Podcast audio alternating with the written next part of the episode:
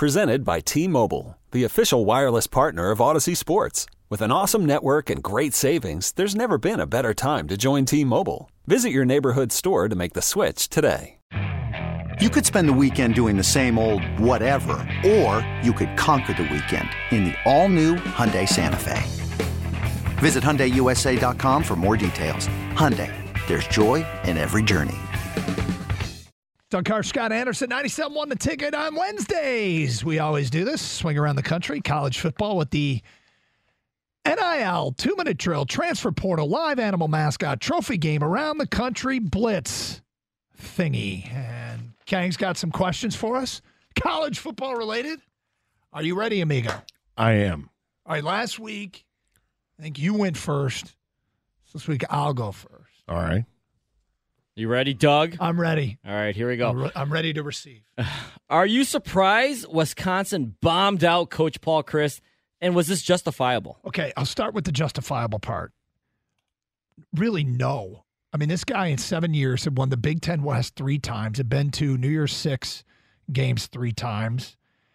And I, I, the, the idea that this slow start, the guy didn't get a chance to recover from it, blows my mind. And I think this might be a firing that they regret. However, I think there's a strategy to it. First of all, if you watch the Wisconsin Illinois game, it was disturbing how bad Wisconsin was. Their defense coordinator, Jim Le- Leonhard, is coveted. And I think they want to see what they've got in that guy. I think they pulled a quick trigger to try and see if Jim Leonhard can do better before somebody else hired him away. So they make him the interim coach. The schedule lightens up. They're going to get a chance to get some wins here and get some momentum with Jim Leonhard. I think it's a, pr- a preserving Jim Leonhard at Wisconsin move. I think it's a ridiculous move for them to fire Chryst after just a you know five games in the season. I think it's completely knee jerk to them losing to their former coach Brett Bielema. Stings. That's what it was. And Brett Bielema knows what Wisconsin does inside and out because Wisconsin's done the same thing since Barry Alvarez took over, you know, 50 years ago, whatever it was. They do the same thing. So he knows what they're going to do. Wisconsin ran the ball 24 times in the game against Illinois. 24. What would you think? 100 yards rushing? At least. 150? It came up short of that. How about two? How about 24 carries for two yards? That's embarrassing. Losing to Bielema was embarrassing, and they went knee jerk and said, "Let's we got to move on from that." And uh, I know that there's a lot of people aren't happy with it, but I, I think it's ridiculous for a guy who's done a pretty good job there. You want to take a look at Jim Leonhard? Fine, fair enough. I got I get that, and and go ahead. But the rumors that they're looking at other coaches, I don't know. Yeah, of course it's it's knee jerk, but if you, it's only justifiable if you really are scared of losing Leonhard, and I think that's exactly what happened here. Georgia flies real close to the sun on a trip to Missouri this past weekend. They scored two TDs in the last 10 minutes to come from behind from 10 down and win. Is Georgia starting to show some leakage, Gator? Well, it's interesting. I mean, it's 44 points they've given up in the last two weeks, and it's not been the most fantastic opposition that you've seen. I mean, this is a Georgia team that went like what the first eight games last year, whatever it was, where they didn't give up more than a single touchdown in a game. And now that team was prolific with how good the defense was, but this is a pretty good Georgia team. But 22 to Kent State, 22 to Missouri. Um, I, I think there's some concerns there, but having talked to somebody who might be a big Georgia fan here in the building, mm-hmm. I, I had some discussions with him because uh, he he watched every play of the game, and uh, he's not happy. Be shocked with this uh, with, with, the way the offense runs. As, as, you know, Doug, everybody every guy thinks they can call plays, drive, and work the grill. This guy not happy with the play calling because he thinks that the Kirby's just being too stubborn and trying to uh, establish a certain uh, way of playing. But I'd be a little bit concerned. Yeah, Georgia has gone from being untouchable to to just really really good, which means they're vulnerable. And just like everybody else, you know, they, they can they sort it out? Can they get it sorted out? Yeah. I just don't think you pen them into the college football playoff just yet. It looked like that at the beginning of the year. I just don't think they're there yet. I I see I see concern here because everyone thinks like when you're a big program like Georgia, just reload, right? Just reload. Ohio State, Alabama. Sometimes you can't reload. I don't think Georgia's there at the end. Sometimes you look forward to see what Vegas has to say. They're playing Auburn this week. They're 34 they're 30 point favorites against Auburn. Mm-hmm. So I think Vegas is telling everyone to RELAX. The B1G is representing scoring D with the top three programs in the country and four of the top six in terms of points allowed so far. Is this a reflection of solid defense or this is just weak ass scheduling? So I think it's a reflection of solid defense. And the reason I say that is because weak ass scheduling is the norm. If you look at Power Five versus Power Five games, okay? The Big Ten playing other Power Five conferences. Big Ten has played 10 of those games. The ACC has played 13 of those games, the SEC 11, the Big 12 has played 10, and the Pac 12 has played 8. Weak scheduling is the norm, unfortunately. Now, you can find programs here and there that you can cherry pick that schedule harder, but everybody's doing this. That's far too few.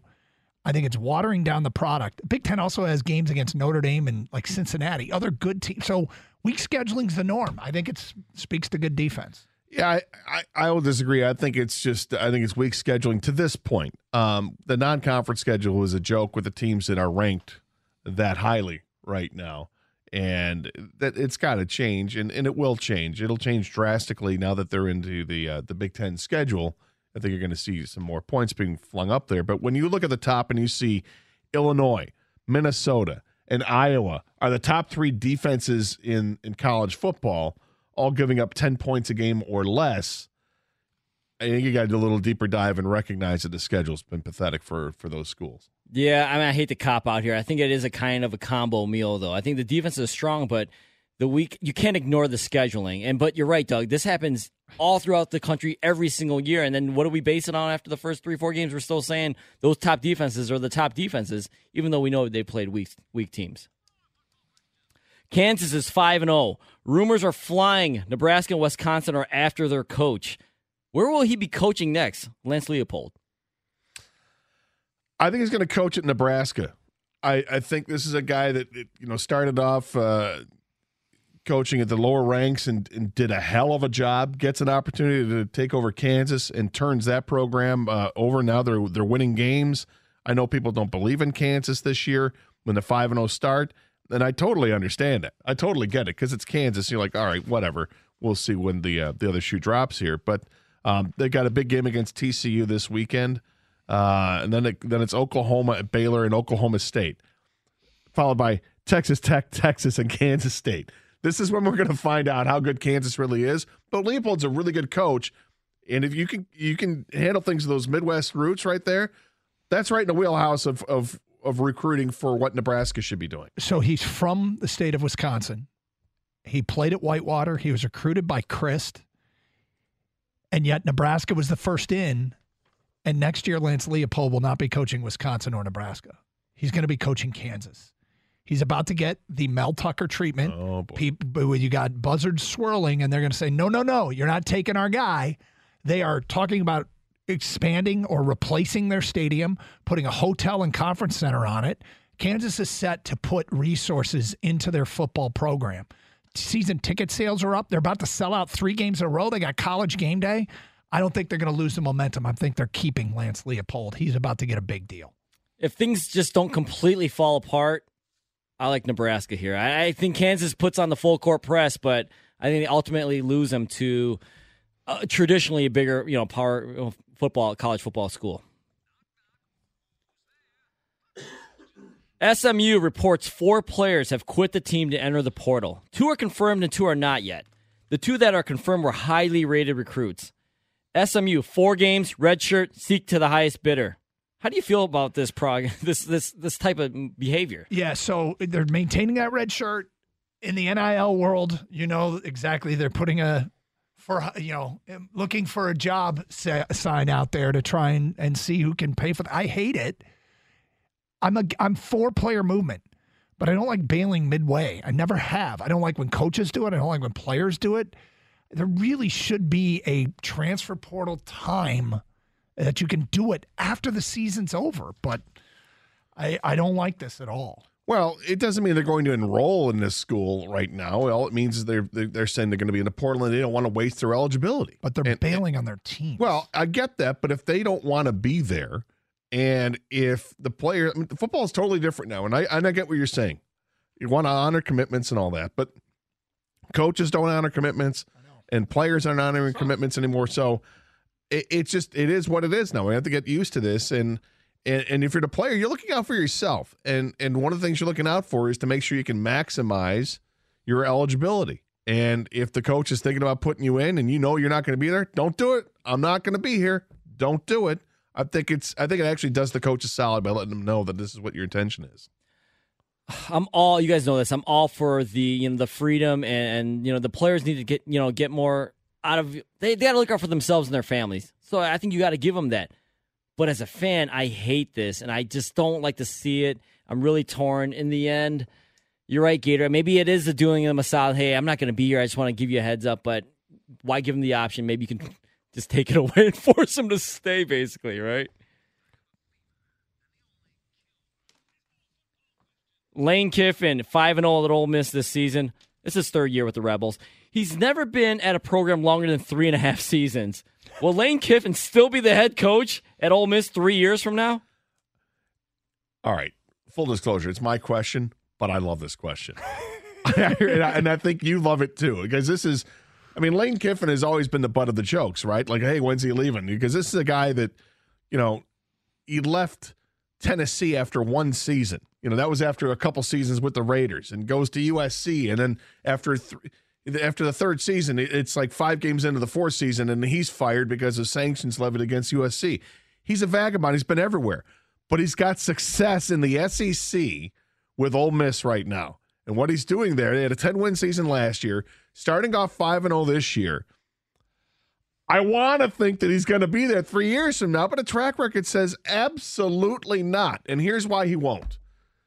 Lane Kiffin's great at marketing Lane Kiffin, and he's going to use this to market himself and wait for the best job to become available in the next couple years, and he'll take it. There's not a chance he's going to be there in three years. He's recently complained about Ole Miss fans publicly for showing up late to games. It's what he does. There's no way he'll stay there. No way. Where he do you just rubs himself. He, he Whoa. maybe ru- sorry. Full stop. He rubs. he rubs people. He rubs people raw Whoa. the wrong way. Full stop. Sorry, rubs people the wrong way. God, take three. Where's he going to go? I, I I just go with the track record. He ain't going to be there. Right, I mean, right. you just can't you can't count on So- this. There's no way. You don't bet that way. You bet the other way. So all three of us agree he's not going to Not be a in three. chance. Where, where is he going to be in three years? uh, the job after he takes Nebraska in three years. He'll take Nebraska for a couple of years and then go somewhere else. I, I, I got three letters. N F L. I thought it was going to be A S U. No, why would you go there? I don't know. Money? You don't leave. Ole- He'll get plenty of money at Ole Miss. He wa- he ain't staying at Ole Miss. You know. And uh, that concludes the two minute drill NIL transfer portal live animal mascot trophy game around the country blitz thingy. This episode is brought to you by Progressive Insurance. Whether you love true crime or comedy, celebrity interviews or news, you call the shots on what's in your podcast queue. And guess what? Now you can call them on your auto insurance too with the Name Your Price tool from Progressive. It works just the way it sounds. You tell Progressive how much you want to pay for car insurance, and they'll show you coverage options that fit your budget. Get your quote today at progressive.com to join the over 28 million drivers who trust Progressive. Progressive Casualty Insurance Company and Affiliates. Price and coverage match limited by state law. You could spend the weekend doing the same old whatever, or you could conquer the weekend in the all-new Hyundai Santa Fe. Visit HyundaiUSA.com for more details. Hyundai, there's joy in every journey. Hey everyone, Boomer Esiason here. The NFL draft is behind us, and your favorite team is now gearing up for week number one. The free Audacy app puts you right in the middle of the pro football conversation with the biggest sports radio stations from across the country. The local voices who know your team the best, giving you their unfiltered takes on the current state of your squad. It's always football season right here on the free Audacy app thank you